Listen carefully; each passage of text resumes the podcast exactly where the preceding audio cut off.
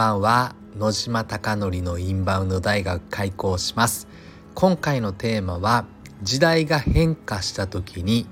どう対応するのかというテーマで話をします。池袋にある焼肉屋の焼肉マフィアは YouTube 講演家の鴨頭義人さんが経営をしております。そこで月賞2000万円の売り上げに回復するために海外のお客様を呼び込もうということで昨年の7月からインバウンドの戦略チームが立ち上がりました。SNS の取り組みインフルエンサーマーケティングホテル営業 Google の口コミの獲得トリップアドバイザーの口コミなど行っております。うまくいくことうまくいかないことがたくさんあるのでこのスタンド FM を通してリアルな声を届けていきたいなと思っております。では本日の本題です。時代が変化するタイミングでどのような戦略戦術を繰り出すのかという話です。皆さんどうでしょうか？特にコロナがあって時代は変化したと私は捉えております。そのためインバウンド集客においても昔の正解が今の正解だとは限らないと思っております。それは時代が変化してさまざまな SNS が各個人に広がったことはもちろんこの3年で消費行動の考え方が変わったとも捉えております。で改めてですね2019年のデータしかコロナ前のデータはないので基本的には2018年2019年のデータなのか去年の2022年の10月11月12月ぐらいがギリギリで今年に入ってからのデータでインバウンドは見極めるしかないです。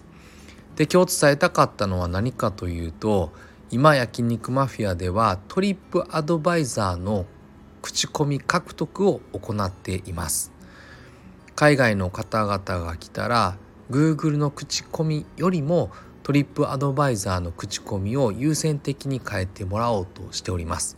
もちろん可能であれば Google 口コミも書いてほしいのですが今は優先順位はトリップアドバイザーにしているということです。そして今日伝えたかったことは何かというとトリップアドバイザーをですねこの2ヶ月くらい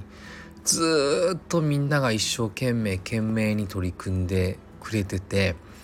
で件数もどんどんどんどんどんどん伸びていていい状態に突入しているんではないかなと思っていたのですが一切ですね一切売上につながっていないという状況です。でこんなに取り組んだのに売り上げ上がらないんだというのが私の正直な考え方なのですがこのデータを聞いていただきたいなと思っておりますが今ちょっと探していてコーダーさんから来たああたった。今トリップアドバイザーが焼肉マフィアでは71件の口コミを獲得できてて海外の人たちはめちゃくちゃ良かったって71人の方は評価点を全員5段階中の5につけてくれております。そのため広大さんから今週の月曜日に豊島区のレストランの2352件中1位になったよって連絡が来ました。でわあすごいっていうことでちょうどその月曜日にはトリップアドバイザーを見て来店した。っていうお客様がいたので1位違うなと思っていたのですがただそこからは全く集客にはつながっていないです。そしてトリップアドバイザーから来たという話だったんですが Google 口コミ見てそれでトリップアドバイザーでどうなのかなっていうのを見たそうです。で実はこれはですねもっと早く伝えときようという話なのかもしれないですしひょっとしたらこのスタンド FM はリアルな声を届けているので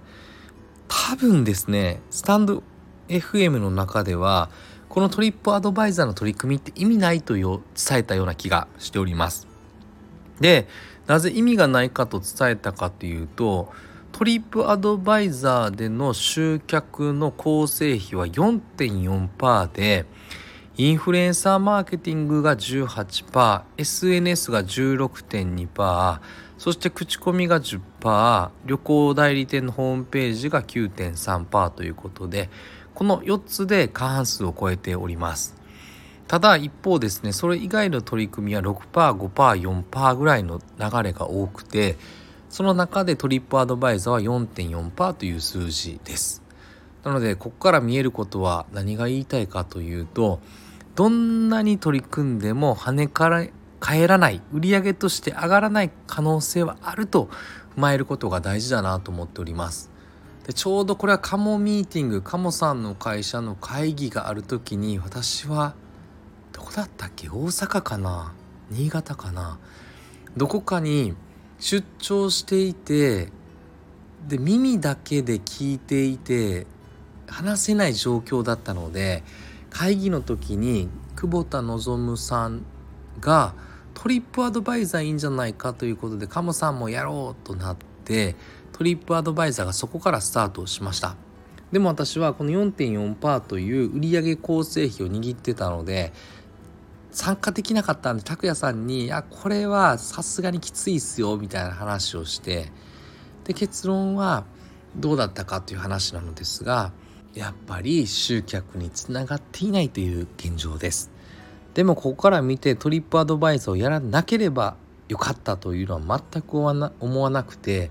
チャレンジしたからこそ挑戦したからこそ明確に現時点では意味がなかったという結論になったということです。トリップアドバイザーって結果出るかもなどうかなでもやったらいいよなとかってダラダラ続けることももちろんできるのですが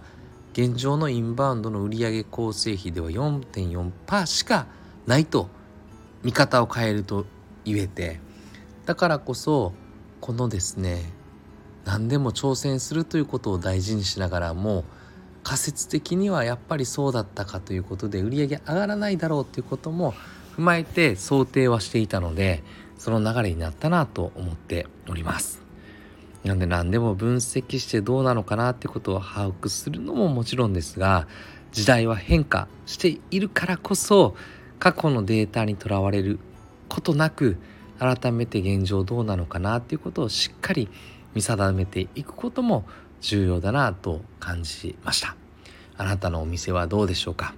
あなたのお店がたくさんのお客様であふれることを願ってそして焼肉マフィアがより一層海外のお客様にご来店いただき本当に素晴らしいお店だ。日本に来て焼肉マフィアに出会えてよかったとおっしゃっていただけるお店を目指してこれからも日々取り組んでいきたいなと思っております